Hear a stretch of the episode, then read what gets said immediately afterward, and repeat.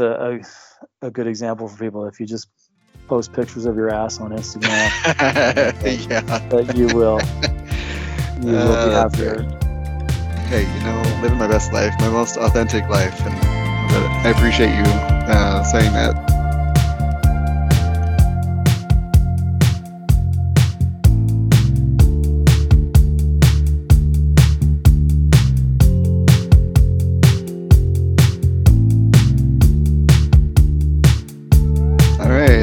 Welcome to uh, Not So Peter Priesthood podcast. This is your host Jake. Um, I have just a quick announcement that, um, as usual, you can reach me at Not So Peter Priesthood at gmail.com. You can send your stories. As usual, I always ask for hate mail because I love it. And um, I also, um, I did get uh, my first e- email, so that was exciting, and uh, from a listener, and I'm very excited about that. It was really good to read. Um, I'm still trying to figure out how I want to work that with the podcast, so stay tuned. Um, but today I have a special guest as um, for the first male guest I've had on this show. Not that I mean I'm episode 10, so it's not like you know a big deal, but um, this is and the last time I knew him, he was an elder. So uh, I'd like everybody to welcome Eric to the show. Hello, Hey Eric. everybody. I didn't realize I was going to be the the first male. That's putting a lot of pressure on me here to A little bit. to live yeah. up to the the, uh, the malehood. yep. Because it's the priesthood, you know, like we gotta the big name to live up to. uh, so how are things? How's it going?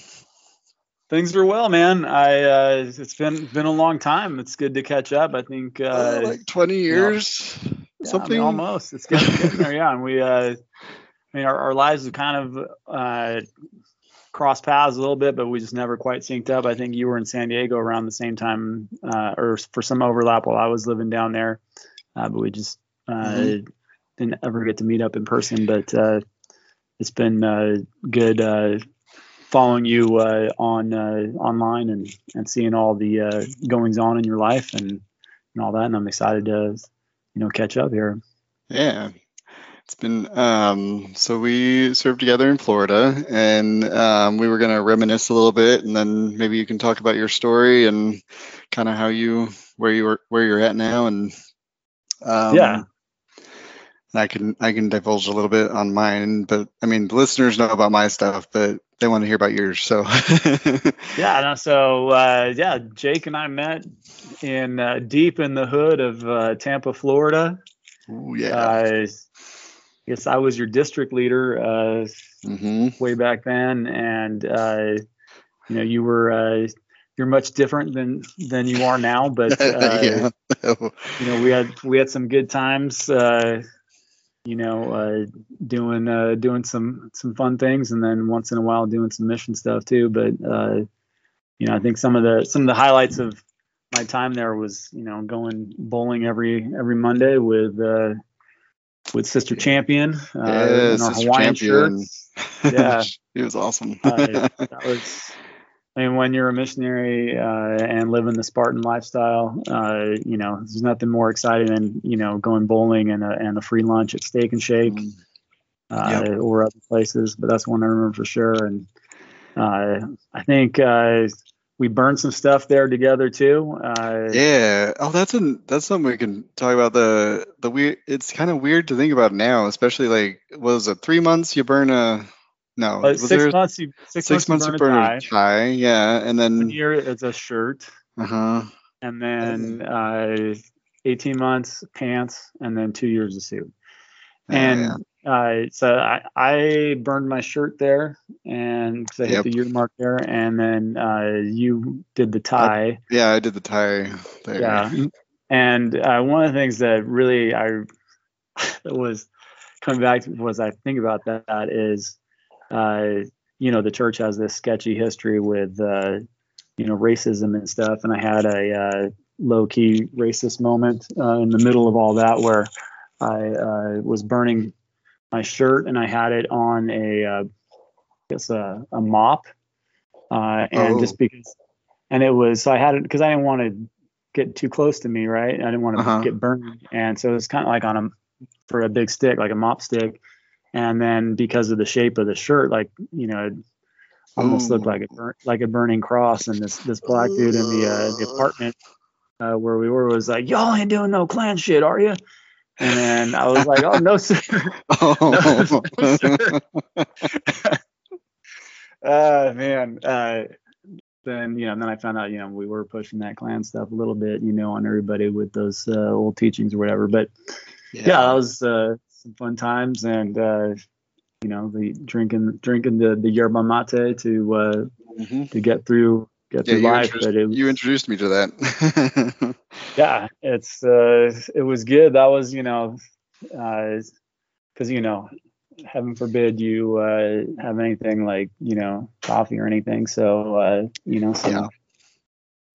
some uh argentinian tea is fine but uh the devil's bean juice is not so uh yeah, you got to draw the line somewhere, and the, the devil's Yeah. bean juice is where they draw it. So yeah uh, can't was- can't be letting the devil and his bean juice into your life Funny you talk about tea because um, I was just talking to my little sister about, um, and she said that she was getting some tea, and I was like, um, "Excuse me, like, what do you?"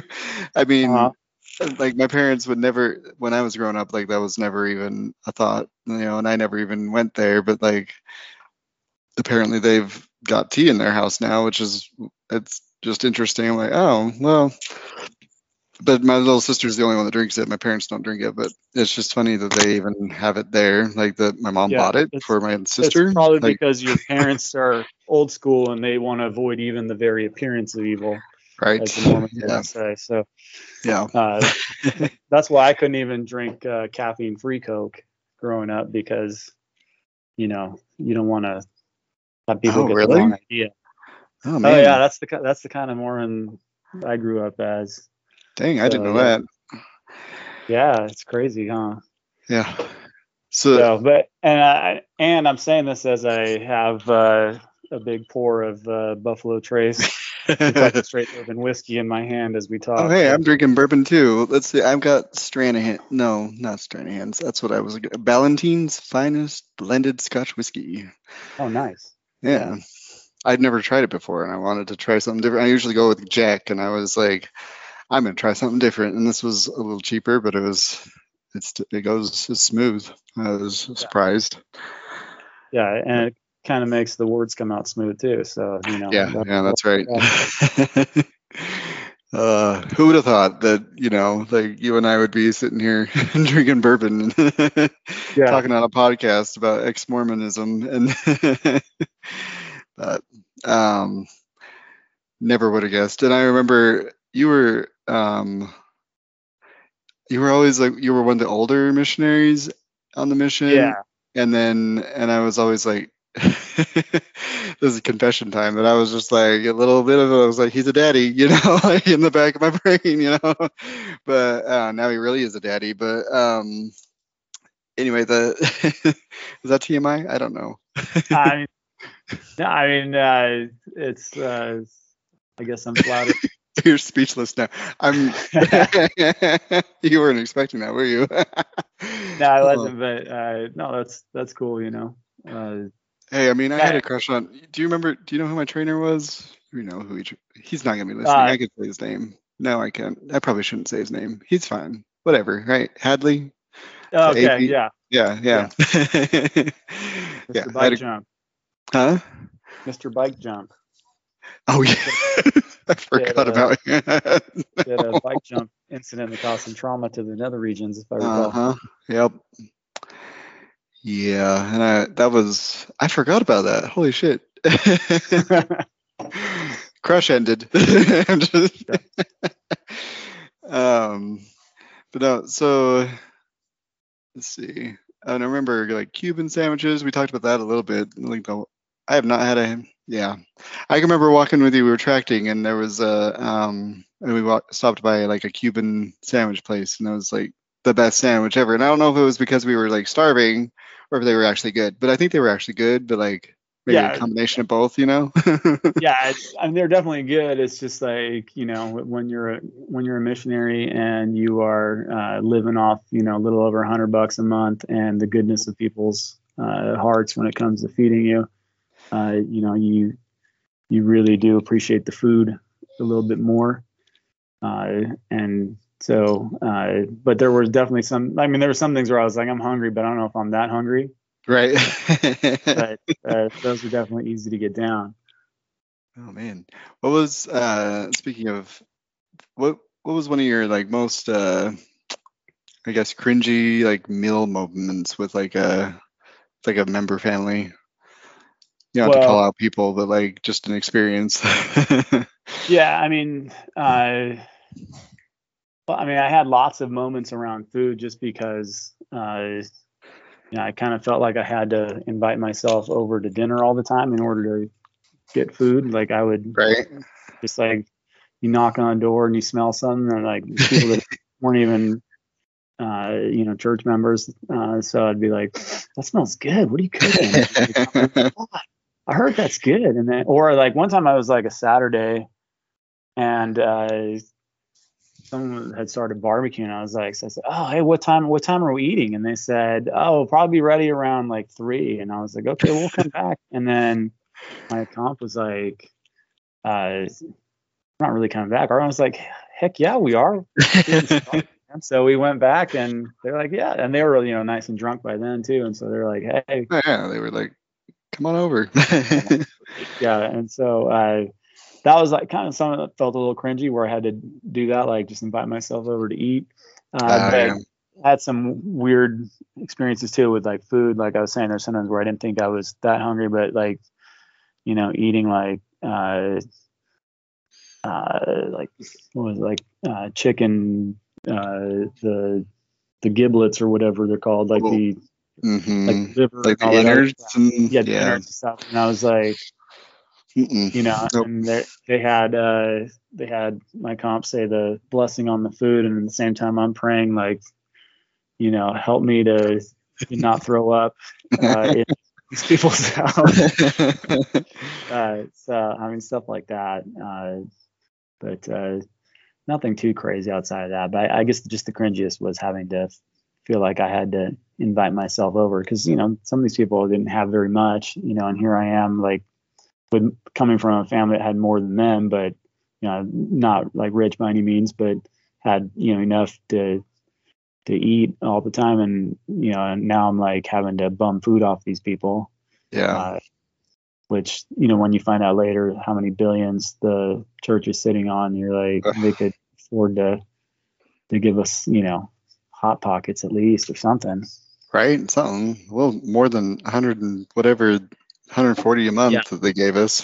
yeah, which came out of the you know 400 a month we were paying, right? So I mean, uh, yeah, but yeah, good times. Well, and uh, I think about that often. I'm like, how would I? There's no way I could survive on that this now. Like, there's no like, how would how do they expect us to? I don't know. yeah, it's And I- crazy. huh? Um, I can remember my first area. I got into a gym membership, and uh, they were taking out even they were taking out I think thirty dollars a month or something. which is which is huge when you only get 140, right? yeah.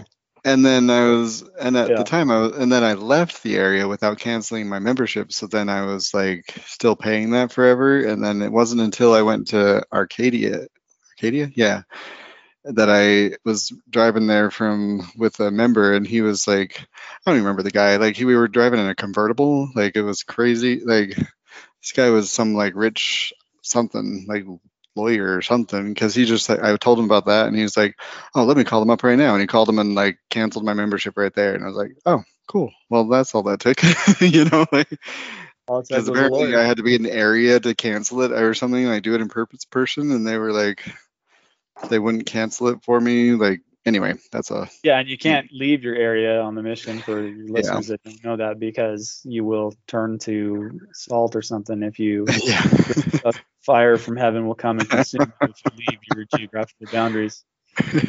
But, yeah. yeah I uh I was always like, so going back to like, um, I was definitely different on the mission. Like I was definitely the Peter Priesthood type and quiet and just like, um, very much like rule abiding and everything. And I, um, I remember like, uh, my companion and like, I don't know, that, that was my second area when I was with you. And I was just like, oh man, th- these guys are like a little, uh, little on the edge a little bit, you know, like they ride a little little on the line, you know. yeah.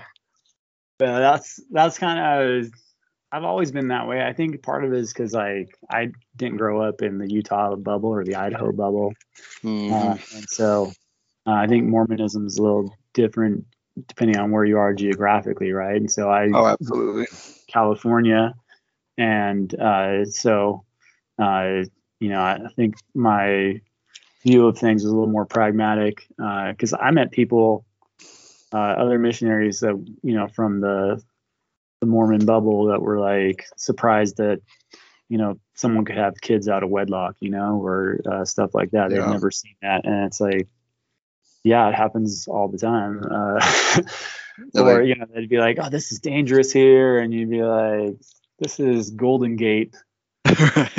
Which for those of you who don't know, uh, Florida Golden Gate is you know a you know nice middle class area. Uh, I mean, there's some there's a few sketchy places, but like not that bad. And I was like, what are you talking about? This is like I'm from LA. After I'll take you to LA and show you what what's really. Oh yeah. Oh yeah. Is, uh, this is nothing. And so uh, I always kind of like I, I wasn't one of those ones that was like really focused on numbers or any of that stuff. Uh, and I think part of it is because I wasn't, you know, I, I was, I didn't go out right at 19 back then. And so mm-hmm. like I had a little more experience and I was like, you know, why, uh, why are we going to, what's the point of this? You know, I was always one of those, uh, the spirit of the law versus the letter of the law kind of things, which sometimes I right. use to justify breaking rules. But really, I mean, I just felt that was just more pragmatic instead of like this blind obedience. That that's that's always like then you. But the it's kind of a, a mind fuck how it's always like, well, if you're not baptizing people, it's because you're not obedient enough. If you're not teaching them people, it's because oh yeah. And you're like, well, what else am I doing? Like, you know, you all the you go through the list of things that you, know, you could be doing, and like you're doing checking all the boxes, like more so than any other time in your life, and it's like, and they make you feel you know, guilty as hell for, you know, uh, falling asleep during uh, study time in the morning because you're tired from going 18 hours a day. So, mm. kind of an interesting experience. Yeah, yeah, the guilt is for real. The um, and I like I always got I was one of those ones that I beat myself up over about the numbers all the time because mm-hmm. like by the end I only I say only now, but like um I think I baptized maybe two or three people like my whole two years, you know, and so that was yeah. just like, and I'm hearing about these missionaries that are um, baptizing like tons, of, like dozens a month or whatever, and I'm just like, I don't. And yeah. um, there was one of my areas where I I had spent six months there, and I was like, I like worked my ass off, and I was just, and I um, I left, and then heard about the missionary that took my place and he was like baptizing left and right and i'm like what the what the fuck dude? Like, but he was taking all the ones that like i had you know built up you know a lot of a lot of the ones that i had like and i, say that and like now i'm just kind of like oh well it's probably was that a good thing? Don't, i don't know you don't have to live guilt so. yeah yeah.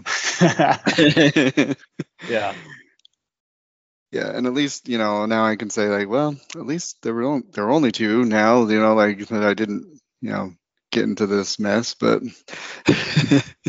yeah yeah it's definitely i mean it's just you, you hear it all the time and but you know they say oh it's not about numbers it's about souls but like but they're like you're not tracking souls you're tracking numbers right? And so uh, i just was always like i'm i'm not worried about that. My my thing was i just try and love people try and serve people and uh, you know, good things happen. And if they if they you know join, great. And if not, oh well. But I mean, I guess there were some times though where I was where I got a little uh, you know self righteous or whatever. You know, like you know, because I remember one time where like I you know, asked, the, trying to place a Book of Mormon somewhere, and then they're like, uh, we went back to follow up, and they hadn't read anything, and then uh, so I took it back. Says this is too important to be just gathering dust on your on your table here, and you know, uh, or another time where you know someone was uh, they were calling us out about something. I forget what it was, but then I was like, well, you know, we'll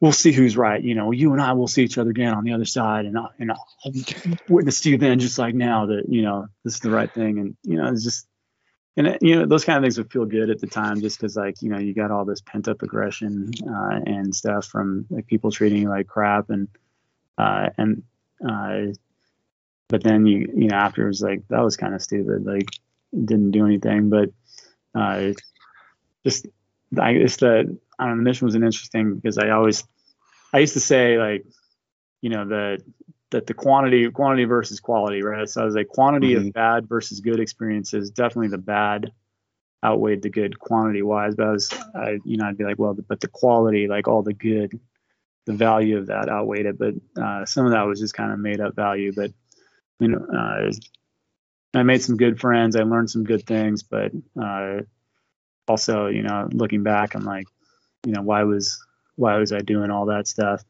But I also think I had a little different experience too because being that I was I was Spanish speaking, I got to work with different people. I didn't have as many of the uh, you know Bible thumpers uh, that you know you, English speakers had to deal with, and so uh, they were always a little more humble. Uh, a lot of a lot of them, uh, and you know they'd invite you in, let you chill in the air conditioning, give you something to drink you know, uh, invite you to marry their daughter so they would get legal or whatever. But you know, we're not going to join your church, but you know, you can hang out here as long as you want, right? That kind of yeah. thing. So uh, I think that made it a little more more tolerable. Yeah.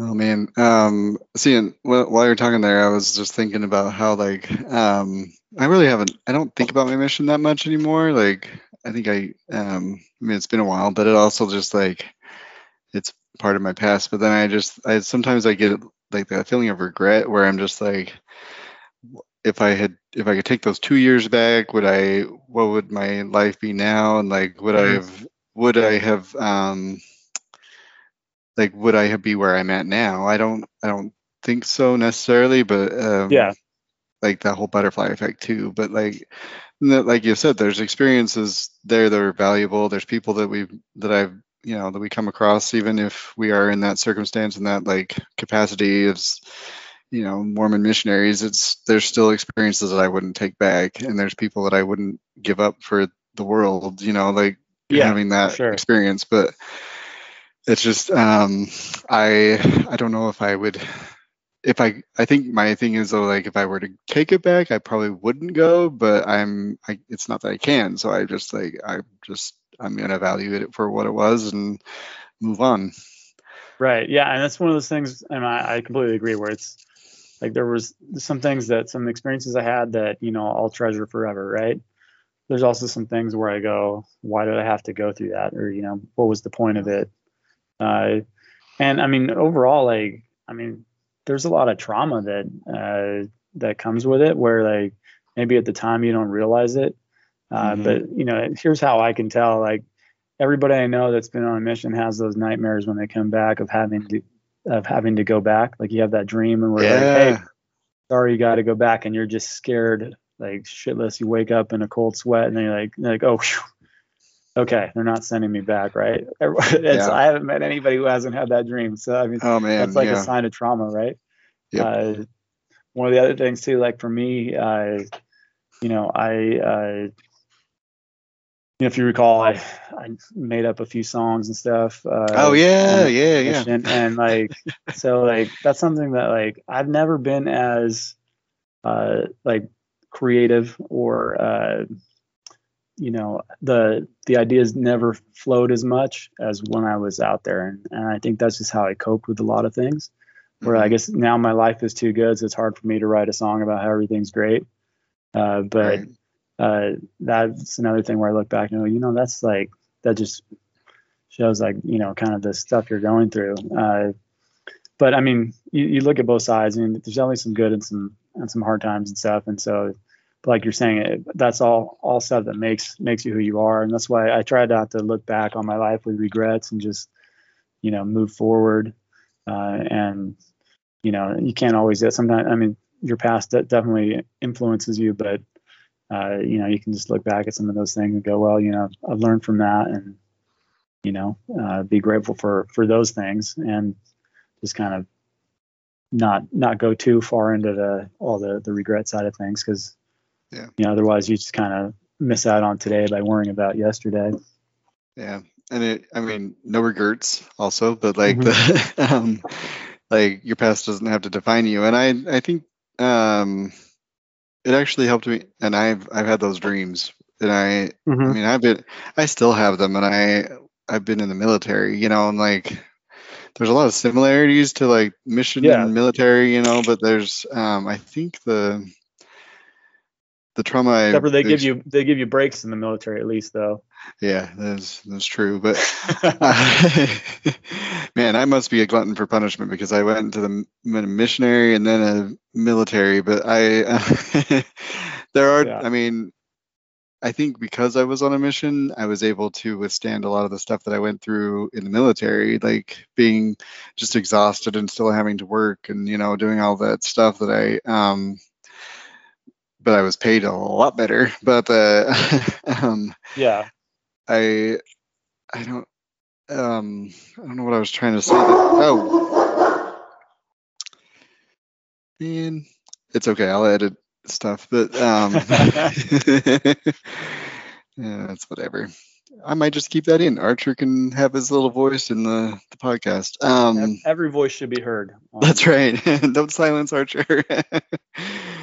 um, no, I uh, now I lost my train of thought though. um, but I I even have dreams of uh, like like when I worked at Deseret Book, I have those dreams, which I didn't think that that was a trauma traumatic experience, but I have dreams where I'm like rushing around at Deseret Book and like mm-hmm. trying to get stuff, and I'm just I think part of it is too. I'm like, ew, I'm back here, you know. I think that's part of like, why am I here? Why am I here? You know, and I'm just like, I'm not supposed to be here, you know, but I'm but I'm expected to work. I don't know. It's a weird, weird dream, but I have a lot lately. But um, uh, well what was my point? I don't know what my point was, but I run a really professional podcast, Eric. I don't know if you noticed. uh, yeah, I mean, uh, we can blame the writers on that. You know, better, better script. They're slacking. yeah. Um. So, with your um, after your mission, like where, I guess we can kind of pick up on your story if you want. I don't know how you can be as vague or you know whatever you want to like just kind of general like what, what led you to where you are now yeah yeah so i mean as far as like you know stepping away from the church and all that uh, i mean that kind of stuff actually started before uh, before the mission you know uh, growing up, uh, you know, I there was things where like I would hear and I'd be like, that doesn't make any sense, right? Like one of the things, uh, well, actually, I mean, I guess before that, you know, I guess I was always kind of a smart kid, and uh, that would get me into trouble. And I'd say that not to toot my own horn or anything, just you know, mm-hmm.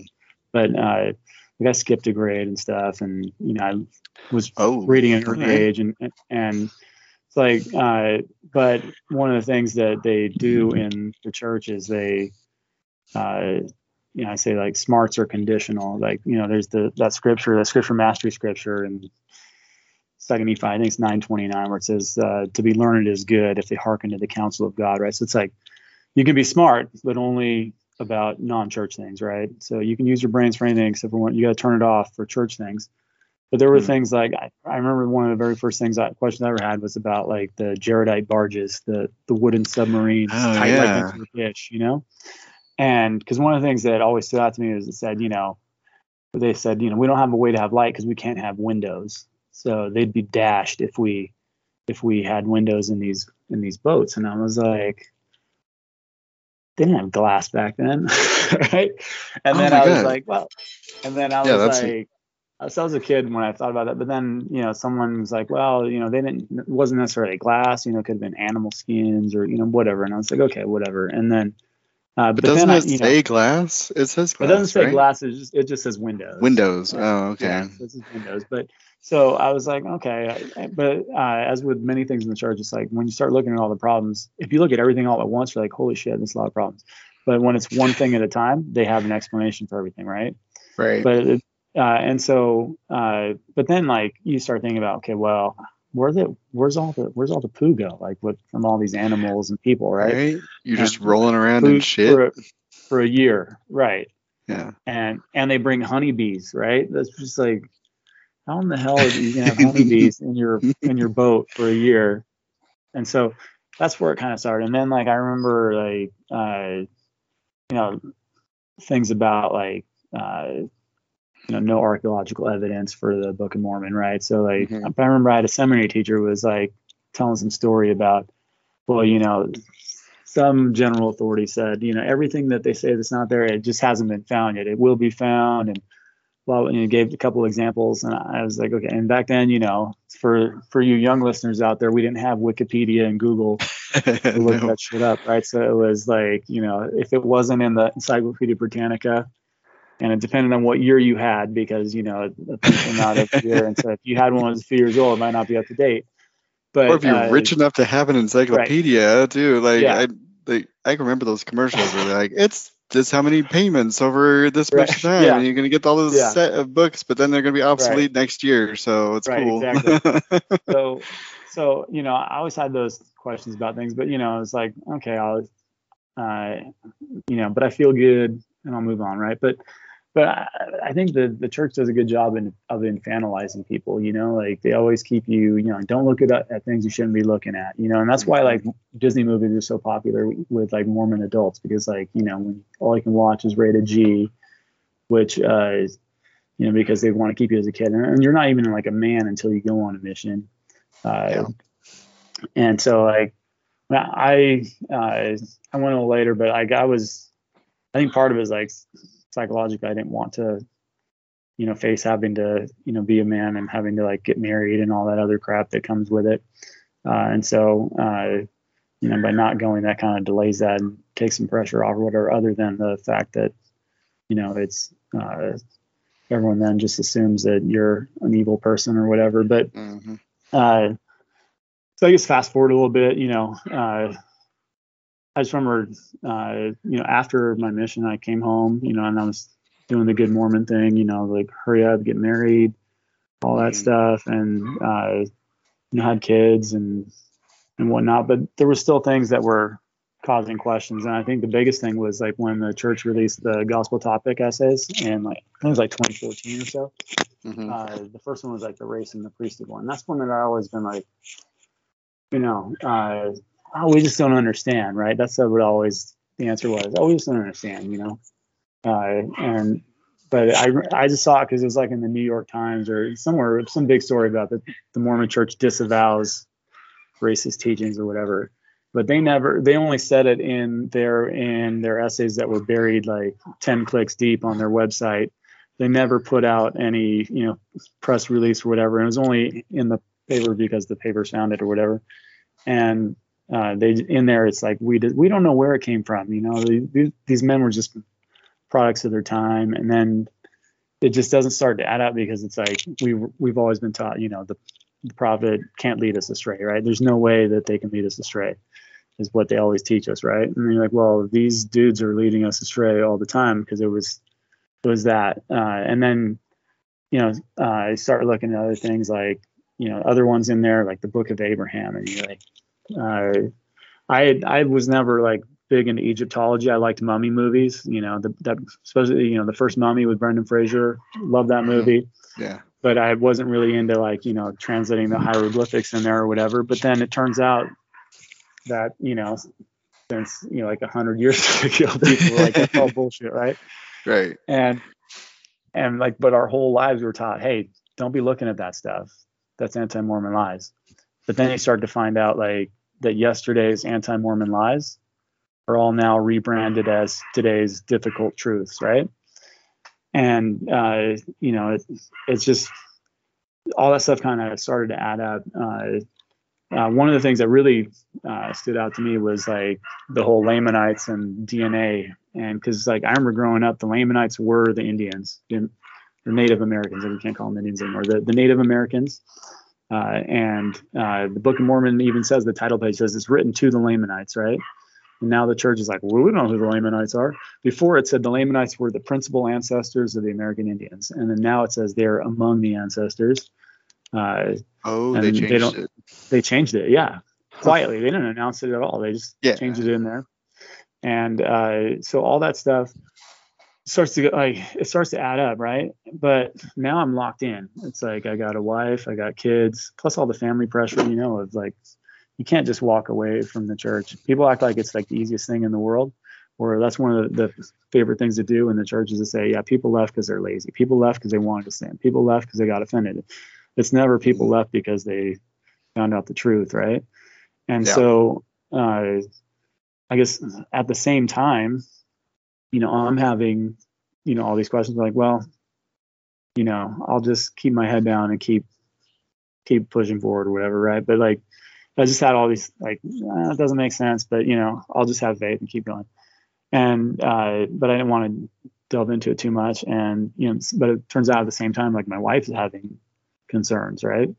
And but we both don't talk to each other about it because the church is really good at this whole fear thing of, you know, not talking to about your doubts to people, right? And really good at well, and to keep uh, it from your partner too. That's I yeah. mean, you're because I was talking to my a friend today. Sorry to interrupt, but like the oh, um, the uh, we were talking. She's n- never been Mormon. She was raised um, like very Christian. Like uh, it sounded like a Protestant type Christian religion. I didn't get into it too much, but she said that I was just telling her about how like the Mormon religion just holds marriage up so high that like anything you do to um, to stop that like being gay you know like and uh yeah, or you. if you're gonna it's, it's, okay to be gay you just can't do gay. That's that's right yeah. right? yeah you still got to marry a woman though. Like you can marry a woman and or you know if you're a lesbian you can, you can marry celibate. a man and or you can, or be, celibate be celibate and just not ever have love and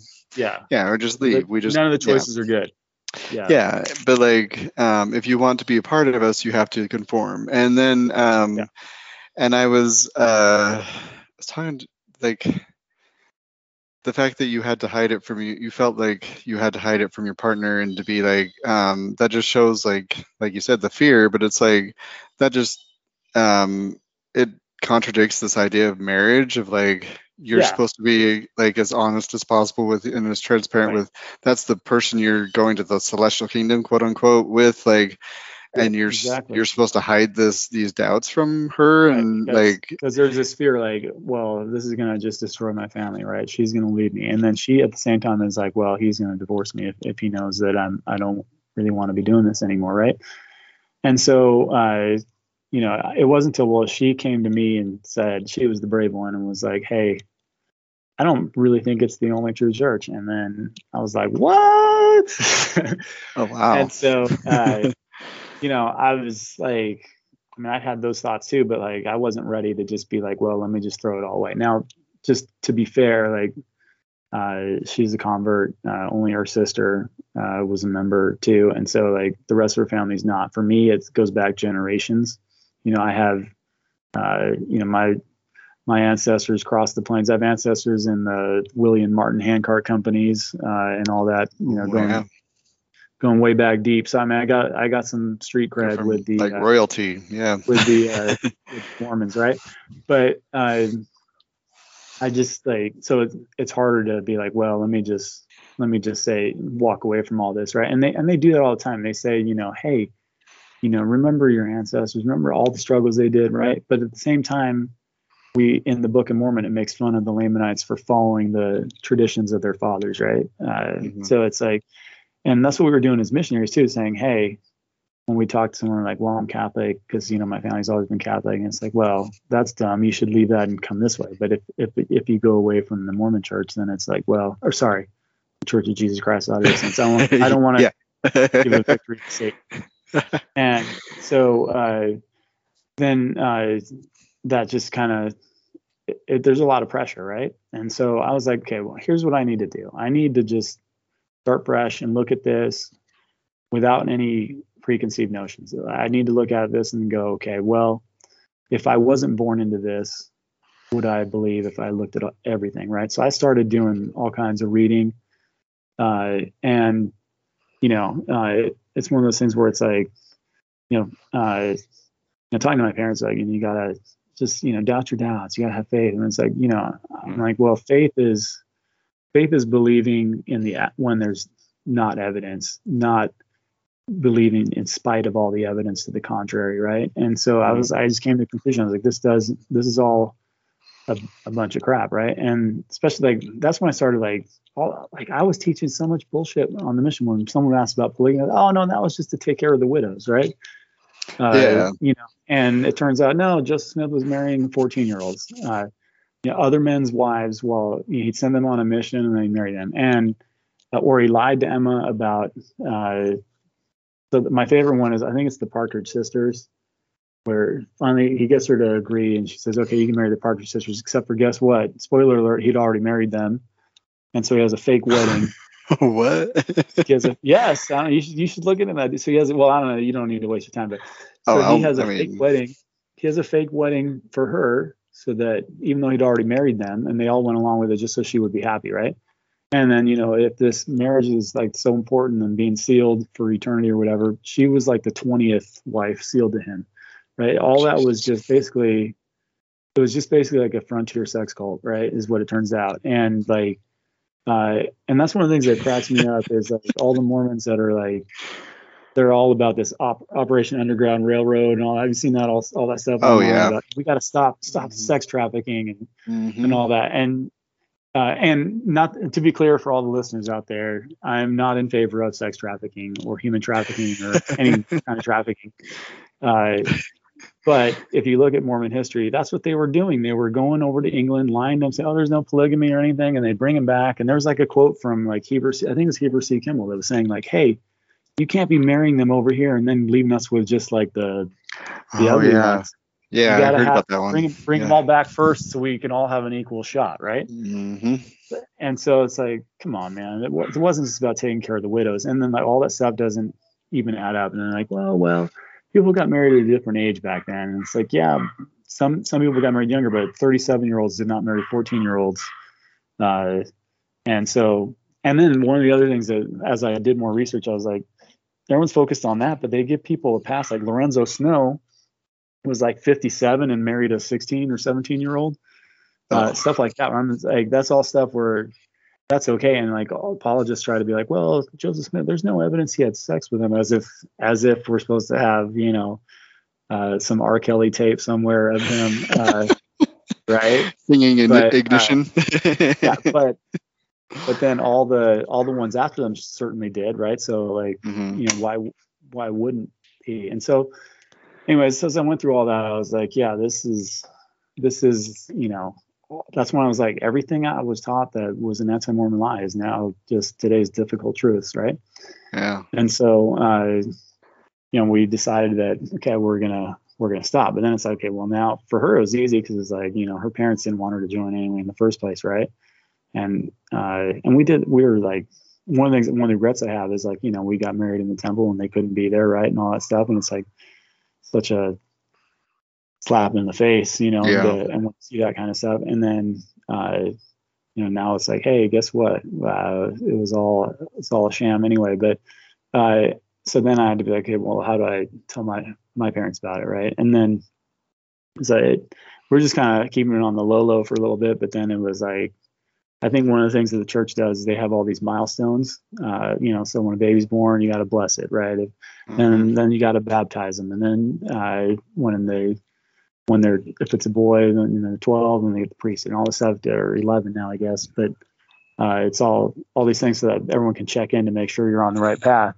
And so, uh, you know, it was uh, about time for my uh, son to be baptized, and my parents started like being like, "Hey, when's he gonna be baptized?" And and I was like, uh, "Yeah, I'm not sure right now." And then so we had to have that that's kind of what led to the conversation with them. And then, uh, and then, but then I was like, I don't, I didn't want to be accused of destroying anybody else's testimony, so I didn't say anything. And then it turns out that uh, my one of my siblings uh, was having issues at the same time, or another one. There's three of us and now I've stepped away, Oh, wow. and uh, you know, but we didn't, we weren't talking about it because you know that's not what you do. And again, that's all the fear that the church does a really good job of putting that fear into you that you don't you dare talk about it.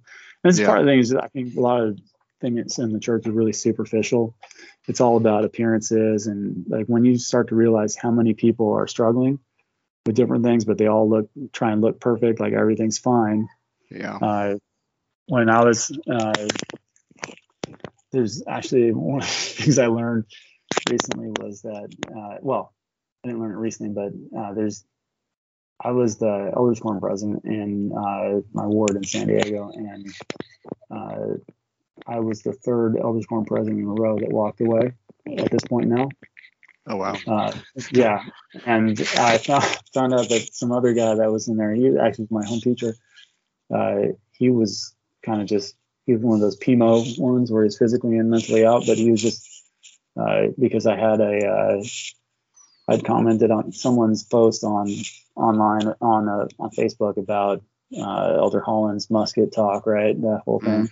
Yeah. and I I you know had some words about that. And then he so he messaged me like hey I saw, I saw what you're I guess he must be on a faith transition. And then I was like you know, I don't really want to have this conversation. But then he's like hey you know that's cool. I've been like uh you know I've been out for a long time. Just been like we just barely walked away though. But but they were they're kind of basically just waiting for uh his wife's parents to die I guess because they're old and, oh old and uh, you know not uh you know I mean, super hardcore right? And so it's just like it's all over. There's so many people that are just going through uh, with going through the motions because all the family pressure cultural pressure and uh, that's kind of what the church banks on to the tune of hundreds of billions of dollars yeah. This is crazy Yes. Um, so the I have several thoughts of what, you- when you're talking there, like the um, the appearances. Like I just think about like going to like my wards in like Utah and Idaho, and like even like and uh, especially even like the BYU Idaho wards that I would go to. Like it's definitely all about appearances and just. Um, I've talked to people to like young women that are just like yeah i used to like pray just to like or, like or like read my scriptures just to like appear more spiritual so i would attract a man you know and it's just like yeah and then so it's all it is all about appearances and then like going back to like how you're talking about like nowadays uh, like with the day with the days of technology that we have and like the internet and the information that we have right at our fingertips now like in our pockets you know we like the church isn't going to survive like it's got to either change or it's got to and go with the times which i've read a, an article about how it's like the church is all about reinventing itself a little bit and Mhm. like in the little like you know like oh blacks can have the priesthood now or you know and like they kind of and i think the next hurdle for them is the like gays in the church you know but like yeah um they're still like pushing there's a lot of pushback with that and i think there's um it's this older generation that's yeah it's, Also, it's like, that pushing back on that. thing yep. yeah and they um but so if they're going to survive on this tra- trajectory they're on now like they're they're trying to answer these you know the gospel topics you know like with the difficult truths but then um but it's not enough and because that's you in can air like quotes. Yeah, yeah Yeah. that's i definitely did that sorry. But the I, um difficult truths quote unquote but the like um they anybody can do a google search and find out all this information you know? You can go to the ces letter the you know can gospel topic essays and everything and um i just yeah. I don't understand really how the church can survive. And then uh, um, I was also like thinking that um, you can go ahead. Actually, that I was just say, Uh, well, the church will survive because when you have hundreds of billions of dollars and you can just live off the interest, like they don't need members anymore, right? So like, I That's think true. what'll happen is you'll end up with like the hardest hardcore, mhm, and then they're like, if other people leave, that's fine. And you know they're tax exempt, and then they can just sit on that stuff forever, right? That's but, true. Uh, so, uh, so like there's somebody like, you know, like if you ever read ex Mormon Reddit, they're like, you know, just waiting for it to all blow up, and I go, well, when you have more money than God, like, you know, what are you gonna what do you there's no way that you can lose that all unless you're really really stupid so Yeah. uh but the the other thing too about like the information age is like they they are really good at search engine optimization like they i think that's one of the things what the, why they're rebranding from the mormon thing which by Mhm. the way that's one of the things i love is that that's what passes for revelation now is hey we got a new logo Mhm. and uh, we're no longer Mormons. But if you recall, like this is one of my favorites because you know Mormon is a victory for Satan. But before uh, they had that whole Meet the Mormons campaign, right? Where Yeah. it was like and the I am Mormon, and yeah, Yeah, the- I'm a mhm. Mormon, and then then there was the movie Meet the Mormons, and then one of the things that that I found out recently is there was a BBC special back when Mitt Romney was running, and it was called Meet the Mormons. oh, and in there there's an interview and uh, you know you can you can check that out or your listeners can but where uh, apostle jeffrey holland is uh, you know squirming and lying about things uh, about the temple uh, about the blood oaths that they used to do in there uh, which that's another thing that just really it's uh, is funny because like you know all the the hand signs and stuff you do like i used to be like oh there must be some deep meaning like there's the one where you have like your hand in cupping shape and Mhm. and the like the thumb extended that thumb was Oh, like yeah. the blade and the hand in cupping shape was to cut to ca- uh, catch all your entrails after you disembowel yourself when you pantomime your own death but now they have that sign Oh. still it doesn't makes no sense but I always like, oh, wondered that's about that. I'm like, what am I doing Yeah. right now? yeah so that's what that's where all that comes from anyway but in that in that interview uh, the bbc guy is asking him he's like hey so you know they used to do blood oaths in there and or you know these blood penalties or whatever and mitt romney would have done that when he and then he said oh we don't do blood oaths in the temple right but the guy was like he stuck with it and got him to admit that you know whatever he did it was you know he but he said something about that's not like the there's a difference between the ordinance and the I don't know. He was really splitting hairs over, but I was like, this guy's just freaking lying, right? And that's called Meet the Mormon. So then they did a whole campaign, or they did a movie, Meet the Mormon, sent millions, and this whole I'm a Mormon thing to try and bury that other Meet the Mormons on uh, in Google search results. So that's why you never find that other one. But you can, uh, if you look for Meet the Mormons BBC or Jeffrey Holland BBC, uh, you can see that uh, for yourself. But Oh, man, Uh, I'm gonna have to look that up. oh yeah so there's all these things that were like when you have a cajillion dollars you can pay smart people to do all your uh, google optimization so you always come up so then now like uh, you know if, if you uh, they're trying to make it to where you know they can get rid of all the you know quote unquote anti-mormon stuff you know so it doesn't come up so much when you google for them but no one's ever going to stop you know saying they're mormons right uh, that's why but I love my one of my favorite things that I love is when Mormons are like, uh, that's like calling black people the N word to say Mormon. That's such a slur. And it's like you guys five years ago it was like Oh, Mormon means more good, right? Well, wasn't. Isn't there a quote from uh, the from Hinckley where he was like, "Mormons is like the um, it's we got to cherish that name and whatever. Yeah, like you got to be like, Mormon, yeah, Mormons mean more good. He, he was quoting Joseph Smith. And uh, the funny thing is, like, if you, this is uh, another thing that I was uh, seeing recently was that back when Hinckley was was the prophet, that quote unquote, uh, that Nelson gave a talk about the proper name of the church or whatever, and trying to go away from that. And then it was the following conference where Hinckley was like, "We got to embrace our nicknames. Mormon means more good."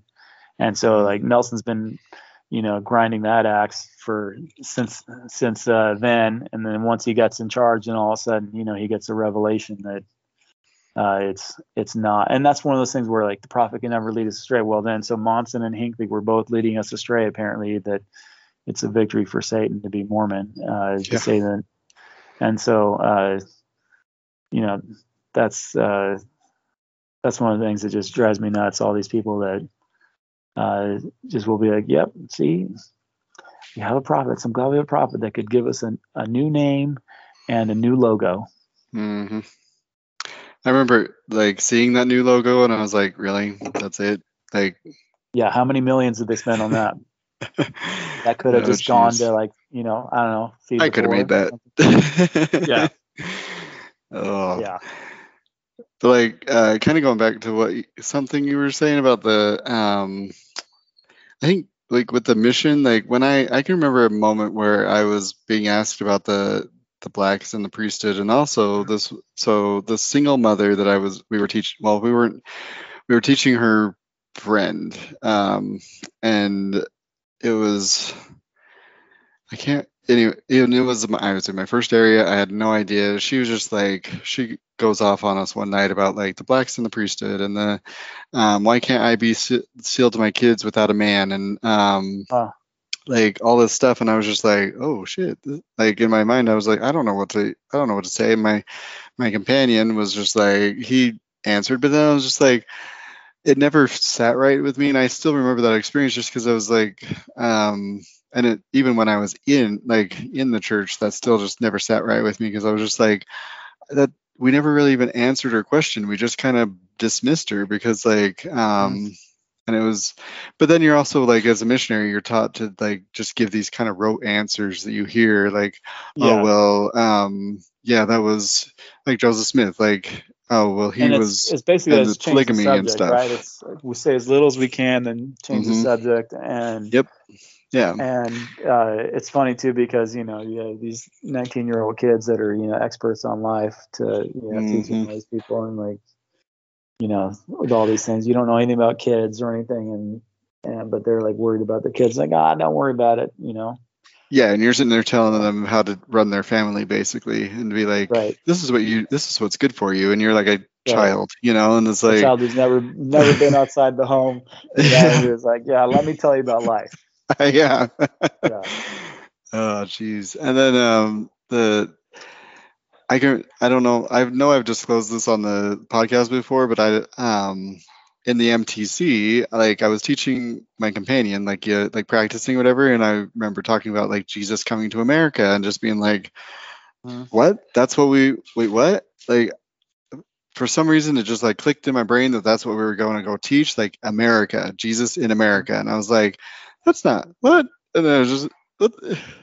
Yeah but my whole life has been a lie, you know. And I think that's probably actually Yeah. where my whole questioning attitude started, actually. And I didn't realize what that's what was happening, but I was just like, wait a second, you know. And I just, coming back to um, the garden of eden in missouri by the way so that you know oh yeah, yeah, yeah, yeah. That's right, the promised land, because America's God's country, you know. no, is- no is- offense to anybody who's any of your listeners from Missouri, but uh, that's not necessarily what most people think of when they think of the Promised Missouri. Land or the Garden No. of Eden. Yeah, and like what yeah the garden of eden for sure like um i'm sorry but that was like africa like, Yeah.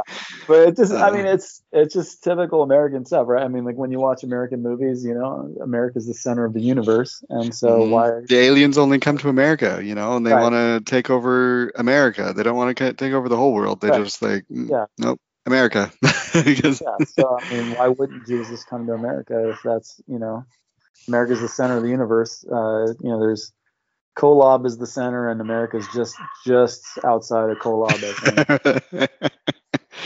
uh, that's deep doctrine eric I Yeah, I- we don't wanna get into deep doctrine. milk, milk before meat, right, Jake? yeah. I remember um, there was a time in my mission where I was like, I don't know the Bible very well, but they I keep reading the Book of Mormon, you know, but I'm meeting all these Bible thumpers and I don't know what to say to them because I've never actually read the Bible, you know. So I started reading just the Bible. I didn't even read the Book of Mormon for a while, and I was just like, I got into like what King David stuff, and I was like, what the fuck is happening right now? Like people, he's just killing, he's killing, um, he's killing men for to marry this woman and like all this but then it also kind of attracts, you know, Joseph Smith. But then um, I just like my I can remember my companion getting mad at me for just reading the Bible and not dare reading. read the Bible? Yeah, like I'm like, um, but how are we supposed to talk to these people that that's what they've read. Like they we're talking to people that have read this like over and over their whole lives. The way we we read the Book of Mormon, and they we're supposed to be able to be talk to them about this, and I can't. I don't know. Like, yeah, I. Um, but I what was I gonna say? The um, going back to like the like the rote answers, I guess the um, mm-hmm. you just kind of that's like typical like gaslighting behavior for the the church though like they have their own answers for everything like you said like you take it look at one by one they have an answer but like the big bigger picture it's um yeah it's all you shouldn't have up. to have a million explanations right like if it's like one or two things you're like okay i can live with that. But when you find out that every single thing has to have some explanation like that's way too much explaining to have you know to, to make yeah. sense. And so you go well you know here's the it's either like this convoluted thing or it's just all made up. And then when you when you can accept the fact that the simplest answer is the the one that makes the most sense and it's just he was just making it up on the fly like yeah. uh, say hey now we got this other thing because i want to bone some you know teenage girls so i'll just create this new doctrine right and where he got caught actually and then he's like oh actually i got this revelation here or I mean, there's other things too. It was like that are in there, like where he's just like, you know, making up things on, you know, uh, money, like the Kirkland, Kirtland.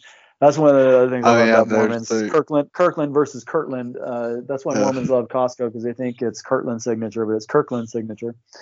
Uh, anyway, uh, but uh, when he's like, "Oh, this is not a bank; we're an anti-bank," uh, and he has all this, you know, he's printing his own money and telling everyone that you know it's going to surpass all the other banks and it'll be the one bank to rule them all, and then that goes under, and you know, just all these things where it's like, I one of the things that bugs me is when people are like, "Well, give Brother Joseph a break," you know, like he's not perfect, and I always say like.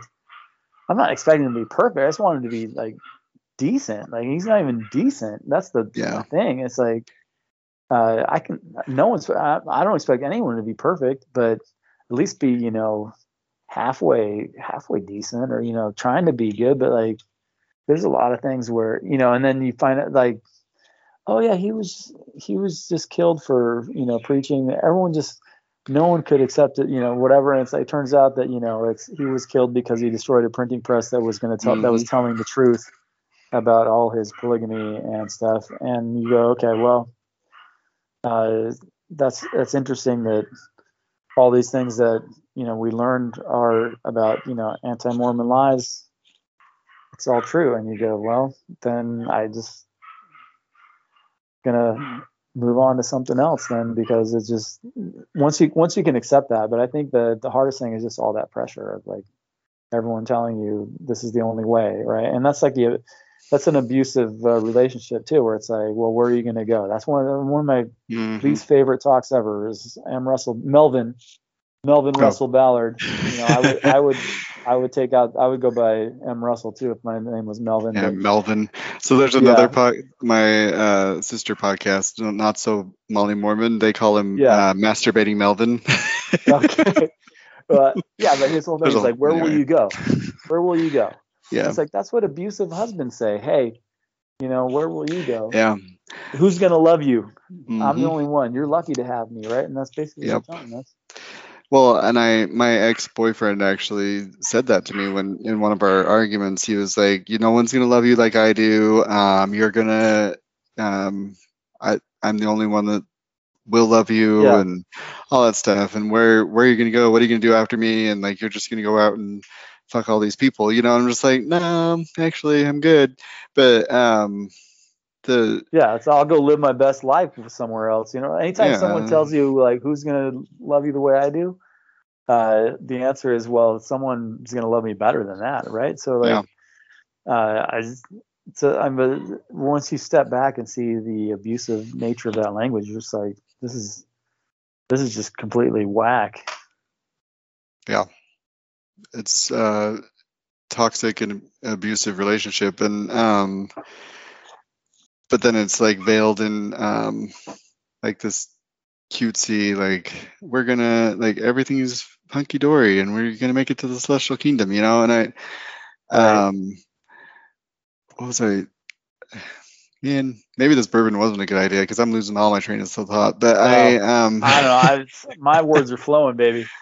No, I, I- yeah, I just think uh, you know it's uh, one of the things is like as a Mormon, it's like let me deny everything today, den- deny myself any fun today for the Mhm. promise of tomorrow. And one of the things that I've learned as I've stepped back is, which I, mean, I guess I knew before, but I didn't really appreciate as much, is that the only thing we're guaranteed is today.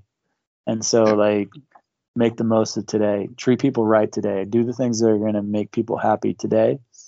And, you know, worrying about the next life, you know, you know, before like, ev- you know, I used to be so certain of like everything. And that was one of the hardest things stepping away is like losing that certainty. Mhm. but at the same time now i'm like you know i'm i'm good knowing that i i just gotta live for today. Yeah. love my kids today. Do do what i can to be happy today. And you know eat drink and be merry for tomorrow we die you know That's right. well, and I um I did kind of remember my thought that like so with Joseph Smith, were they like that always his martyrdom, quote unquote, was um the there's always something like I, I even went to where he where was that? Kurt, was that in Kirtland? No, where was that? it was liberty got- jail but it was, Liberty jail. uh, yeah It's in Na- Nauvoo, right? Like near Nauvoo. Well, um, it's yeah it's outside of there or whatever yeah Yeah, I went there and they played the little song and everything, but I'm just like, what? Something you said struck me a little bit was the like they're saying they say in one you know one side of their mouth they're saying, oh he wasn't perfect, he was um he was just he was still a man, you know, but he was the prophet, you know, and so like he was perfect in that way. But then and then on the other side of the mouth they're like they sing praise to the praise the man, you know, and it's just Yeah. like um but we don't worship him we just pray we don't worship him we just yeah we praise him and like uh, in in a seven verse song. Yeah, and all these things, like I didn't Whatever. real. I always wondered, like, okay, so did polygamy start with like in the back of my mind? I'm like, we always talk about Brigham Young, you know, with his his polygamy, he practiced polygamy, but Joseph Smith, he was married to Emma, Emma only, you know, and that seemed like and that's the way they portray it. Every Yeah. church movie ever, it's always like their love story. uh, which yeah, is and they're like the straight out of- perfect couple yeah. and like straight out of Hallmark, you know, and it's oh just yeah, like exactly. but then it wasn't until recently, like uh, starting, you know, doing my deconstruction and like figuring that out, like uh, um, that I realized that he was a polygamist, and I just I'm like, well, okay, and then like realizing why he was actually martyred, and then like there's they paint this picture of the like him being this he died for his faith and for whatever, but he he really Yeah, died. but he keep, died. To, he he died to keep his con a- alive. like, yeah, and with and with a gun in his hand. Like he's mhm, like, oh, I'm going as a lamb to the slaughter. How many lambs take a fucking gun with them yeah. to Yeah. to fight the lion? And you know, and he was you know drinking wine. Uh, so Oh, naughty, naughty. yeah, he had yeah he was drinking wine in jail, had a gun, which I, I don't know. I guess they don't search you. They didn't search you the way they do now back then on Yeah. I don't know how you get a gun into jail, but yeah, he was shooting people in the face that were coming up. So like, but I think part of it is he just like he had gotten away with it so many times. He he was just fully expecting to get away with it one more time, right? And, Mhm. and they're like, oh, he's that's his final testimony, sealed in blood. And Yeah. you know, we don't worship him, but he's done more than anybody except for Jesus. To, Well, and I, I tend Yeah. to wonder, like, with that martyrdom, maybe part of him was like, you know, if I really want this thing to, you know, as a con man, whatever that he was, but like, um, he knows he had a bunch of followers, and if he's gonna make this thing survive, you know, he's, you know, go out with a bang, and you know, as a martyr, you're gonna be like, people are gonna be even more um, zealous and oh, like Yeah. be more um, willing to fight for your cause because oh, you you killed our leader and now we gotta like we're gonna we're gonna be even more reason to follow and more reason like it's just god because he had already you know brainwashed him enough into thinking that god was back and restored the church and that it was going to continue but then um and he's like i don't know just that like that human nature to just follow that because you you think that there's some cause behind it. And he was willing it was such a great cause that he died for it you know and i think they because they continue to paint that picture of him that's why there's so much so many people that praise him. Yeah, and that's how you and I ended up where we are, right? Because you know, then our ancestors follow that, and then we're supposed to go, well, our ancestors sacrificed so much that we could have all mm-hmm. this, and then it's just this perpetuating cycle. But I, and so I don't blame my ancestors because they didn't have Google, they didn't have access to information, they didn't have you know books about all the history, and so like they were doing the best they could with the knowledge they had. And so I'd like to think that if they had the information that I did, that I that I do now, they maybe wouldn't have made those choices, right? But uh, but yeah, it's uh, it's it's one of those things where like it's you know because of all that that's kind of shaped who I am, and uh, you know like we talked about earlier, I I don't necessarily regret uh, you know some of the experiences I've had because of it, but uh, you know because it makes me who I am today. But uh, you know I I've learned from it, and now I I do things differently, and I just try and I got to the point now where like I just enjoy enjoy the moment, enjoy today. You know, I hope for the best for tomorrow and the future.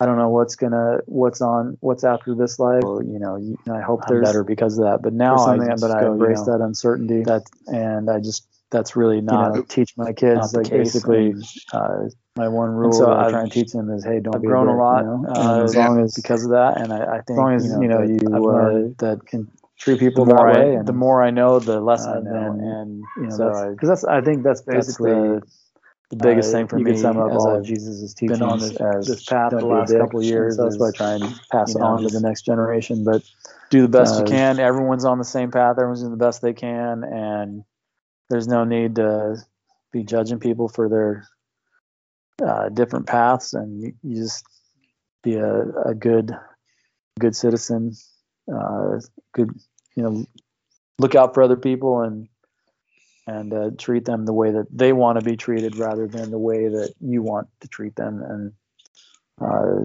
life is is better in that regard. And uh, it's it's good to see uh, to see life through that lens now where whereas in the past everything was colored through the you know I got to do uh, X Y and Z otherwise I'll never have my family in the eternities and Mhm. uh, just embrace the fact that I know that I have them for now, and I hope that you know there's something beyond this. But uh, if not, then at least you know we lived it to the fullest now, and that's kind of changed how I viewed things, which is is good. It's made me more present, and I don't worry about oh I got to go clean the toilets at the church on Saturday morning.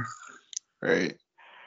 Well, and I I had a conversation like I was saying about with my uh, coworker, and a lot of this. It's interesting how much this aligns with like what you're saying is aligns with what she was saying. Like uh, we kind of talked about how the um, like in the we got into a lot heavier conversation than I expected to, but she was um, we talked At about like Ooh, I know weird. crazy, man. um, and I don't even, I don't even, it just kind of happened. But the, um, we're talking about like her experiences. She's from Texas and she, um, she grew up, you know, very Christian and like she had to, she warmed up to the, the idea of like gays and like how that the idea of us is if we, you know, whatever mythical creatures we are. But the, Uh-huh. um, I, you know, she, she, I warmed up to it like a lot faster than like her husband and she was um she was saying that like people always bring up leviticus and like um and how and i was like well if you really look at it like if you really believe the bible then leviticus is the old testament and then jesus did away with that old law and like brought forth a new law to Mhm. just love each other you know and like that kind of that goes along with what you were saying just don't be a dick and uh, love each Yeah. other and um she was that's kind of like the philosophy she lives by now too is like she's not as like devout in her religion either and she um like i think that's we're seeing that a lot more now i think especially people like organized religion is just kind of like the newer generations are just more skeptical about it and they see that like really just be a good person and that's really all you need to Yeah. do and there's no like strings attached with that like there's no um like you said like with the the mormon church how it's um this lens of you know that filter of oh well if i got to do these things you know i remember on the mission like always being told that like you guys believe in works before faith and like works bring your you know like, no, we don't. and like, no, that's not what we believe, but it's totally what we believe, and Yeah, they were exactly. completely correct. So it was just, um, Uh, I constantly got that, and I was always like, why do they always say that? Like, if we don't believe in, we're just like working, we're working right now, but like as a as a regular mission, a re- regular member, you don't like you're not working, but you really are. Like you're just you, Yeah. like you said at the beginning of this, like there's those checkpoints that we have, especially as like a as a man in the church like as a young boy you're you get the you know you're blessed into the church you get the your confirmation your baptism and then you get the priesthood and then you go on your mission and then you come back and you get married and and then even after that you got these other milestones and whatever you, where you have to you pass it on you have your own kids and you continue that cycle but then you also um ah archer i'm on a roll. But like if you uh, you know what you've done with your family is broken the cycle you know like the and that toxic relationship and it actually will benefit you and your family in the future so i just Yeah. It's kind of weird though too because it's like before it's like you know all the answers. If I do X, Y, and Z, I'll be fine. If I do this, then my kids will be fine, right? yeah And then now it's like, uh, you know, all bets are off. So it's like you just Mm-hmm. gotta just, like I said, that's why I just make it simple. Don't be a dick, Yeah. and then everything's fine. But I mean, there's things too. Like I mean, like I don't understand a lot of things about you know, like being gay and stuff like that. Obviously, you know, I don't have those feelings, right? But uh, I've gone to the point now where I'm like, hey, that's, you know, whatever you want to do, that's cool. Like, uh, you know, uh, and uh, I just, I wish more people were like that. So, like, well, you know, in Leviticus it says X, Y, and Z, right? yeah. Because uh, that's, uh, you know, it doesn't hurt anybody. Like when they're like, you know, you know, it's an attack on families and all that, all uh, that yeah. And like, I just, I mean, it's, it's too bad. And I think as, as more people have found, like, I think that's why one of the reasons that the church is struggling a lot is that now is because, you know, everyone ha- has someone in their family or friends that is LGBTQ, right? And so then they go, well, I know them and they're not a bad person Mhm. and uh, it's uh, this boogeyman that they've had out there, and uh, now they're gonna have to find a new boogeyman. I don't know what that boogeyman's gonna be, but it'll, it'll be some. They'll figure Yeah. something out, I'm sure. But uh, you know, just just because and people are different and just celebrate our differences doesn't mean doesn't lessen you at all or, or anything. And so, uh, you know, just live your life, be happy, and you know, stop worrying about everybody else so much. Just worry about you more. And I, I think uh, uh, once people can figure that out, then uh, I mean, organizations can figure that out. I guess, like the church, and then uh, they'll be better off. But it's how much damage they're doing in the meantime that uh, is is the big problem. So, and but but it, once again, they've just shown that they're 20 to 30 years behind the times, uh, and they, they love to lead from behind with prophecy. it's funny that when you say that because like in the navy it's always like lead from the front you know like uh, so then yeah, right. uh, complete opposite but right. I I think it'll just end up having to be one of those things where it's gonna be one of those things where it's gonna come down to money or something where because like that's what happened with blacks in the priesthood, right? It was like, well, Mhm. we're gonna boycott BYU or you know sports and stuff like Yeah. that, and then they're like, oh hey, magically. Uh, Jebus told us in his thir- Yeah. in our Thursday meeting at the at the uh, temple that that it's okay now, right? And Yeah. uh, and before it was like, oh, we're gonna lose our we're gonna lose all our property. Okay, no, uh, God just told me we don't need to be polygamous, except for Yep. uh, you know that then that because it was like we don't lose all our stuff, right? and then they kind of with a wink and their fingers crossed issued a manifesto saying it wasn't and then they issued one later that said okay now for real it's not and then they sent people to mexico to do it there and then finally after you know in the 20s or whatever they finally really outlawed it or whatever but uh, you know at some point there'll be something that magically spurs them to go okay well uh, we love the gays, you know, because mm-hmm. right, right now it's like we love the gays as long as they don't do gay, which is better yeah. than before. Because before it was like, hey, we're gonna do electroshock therapy at BYU, yep. and we're gonna yeah, and and we're gonna do conversion therapy and all this other stuff, and it's not a choice. At least now they they or it is a choice is what they were saying, and now at least they they they admit it's not a choice, which is mm-hmm. progress. But now they're like, hey, but you know what? We really want you to just you know keep it yourself. Don't talk to anybody about it, and don't act on it, which is it's ridiculous. essentially don't ask, don't tell is what kind of yeah. where they're at right now. In and that's you know that's a, I mean it just got repealed 10 years ago, but that was, you right. know, it so was already like years or so because they'd like to be 20 years behind. Yeah, exactly. Yeah. And um, so we're going to be fighting that fight for a while. But then, like you said, they need a bad guy, you know, and so um, yeah. somebody to point to to be like, hey, they're they're fighting against us, and we still gotta, but we still love you, you know. And I, um, I, which is another toxic thing, and I just, um, I mean, I, I can't.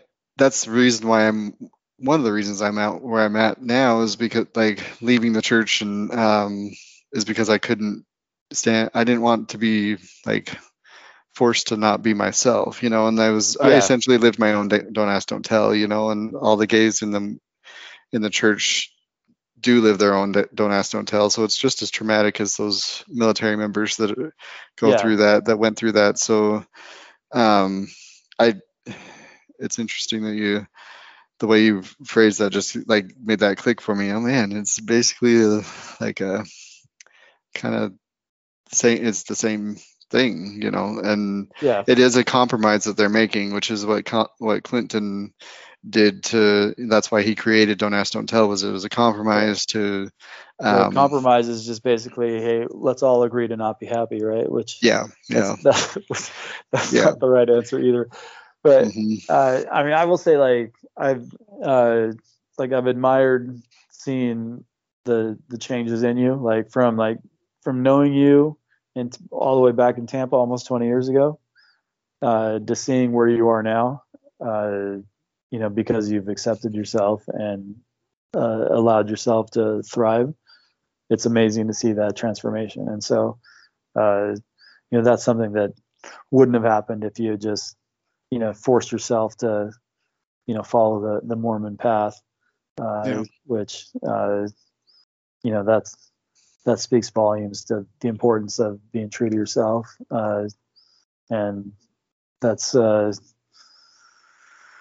you know th- I think that's a, a, a good example for people. If you just post pictures of your ass on Instagram, that, yeah. that you will you will be uh, happier hey, you know, living my best life, my most authentic life, and but I appreciate you uh, saying that. But um, I guess we can uh, wrap it up. If you do, you have any like parting words? You've said a lot of good good shit tonight. I'm that bourbon's good, doing good for you, yeah, buddy. I, yeah, I think so, man. I think it's the Buffalo Trace. Uh, good stuff. So no, I well, first of all, I guess it, I mean it was good catching up. You know, it's been yeah, it's been a long been time, awesome. uh, and uh, I'm glad to to see that you know you're you're really doing well, uh, mm-hmm. and uh, you know it's the uh, I guess the it's amazing. Like if I had, I guess I'm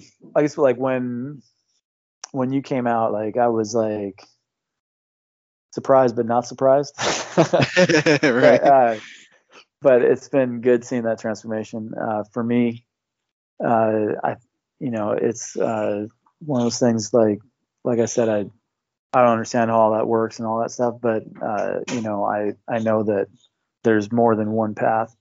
Uh, and before it used to just be like, hey, this is the path. This is the one and only path to to heaven, right? And you know, it, it can be scary. Like I talked about, there's all that fear that comes from you know the pressure and uh, you know, whether it's family or you know, cultural or whatever. And uh, but uh, you know, once uh, it can be scary to make those changes, but it it's definitely been been a good step for me and for my family uh, to to follow follow the right path or follow our path. You know, mm-hmm. I, I, because that's a very more me to follow the right path because like there's not necessarily the right path for everyone. Everyone's got their own right path, but uh, being on on a different path now and uh, you know just embracing life for for what it is. Uh, you know, embracing the uncertainty and just you know uh, trying to be the the best version of me that I can uh, and staying true to the the things that I value, which is you know just like I said, don't be a dick. but uh, yeah, it's uh, you know I'm still kind of. It's only been a couple years since I since I stepped back, stepped away from the church, and uh, you know it's it's been an interesting couple of years because a big chunk of that has been like a global pandemic too. So mm-hmm. uh, it's it's been kind of weird, but uh, you know, one of the things that I think you know, like I said, it's scary, especially because like you know, in Mormonism, it's all about appearances, and you know, people judge you, especially because you've been there before, right? You know, oh well, so and so left because X, Y, and Z, and you know how the rumor mill works. Mm-hmm. Uh, but it's it's also given me clarity too, like because you know, a lot of things, like I said, are superficial. Like I, like a lot of, you know, friendships I thought I had were just, you know, very superficial or where people haven't even asked like, Hey, where's that guy that used to be Elders Quorum president? That's, you know, not even here anymore. Like two people have asked, uh, you know, where we are. And so like, okay, that's cool. And now I know where I stand. Uh, but, uh, you know, that's, uh, that's how they roll. But uh, you know, life is good. It, it, can be scary to make those changes. So you know, any, any of your listeners, if they're they're in that spot, you know, the the best thing to do is just you know be true to you and and not worry about what other people think because ultimately we're the ones that have to live with our decisions and uh, can't be for someone else and the you know the the sooner that you realize that, the the happier you are. So, uh, I guess my final words are, you know, yay bourbon. Good right. oh well, thank you so much, Eric. That was awesome. Um, very good advice for listeners and for everybody to just uh, be authentic and um, live your yeah, best life. Really. Also, yeah. Also, you sound different at uh, regular speed because I listen to your podcast on 2x most of the oh, time. Oh, really? Uh, yeah, because I, oh. I, so, you know, I'm kind of like ADHD, undiagnosed, self-diagnosed ADHD. Yeah. And so like I can't focus for long. So like I, anytime I listen to podcasts, I always do 2x speed, uh, so yeah. I can get through it faster. And uh-huh. so it's, it's, I'm like, it sounds like Jake, but not like Jake. So it's a little, little surreal for me but, uh, yeah, You're used to the speed sped up Jake, and I'm not the yeah. chill like bourbon drinking Jake. yeah. So, I mean, we'll have to see whenever this airs. I'll have to uh, see what 2x Eric sounds like too. Oh, that'll be fun. You'll have to let me know how that goes.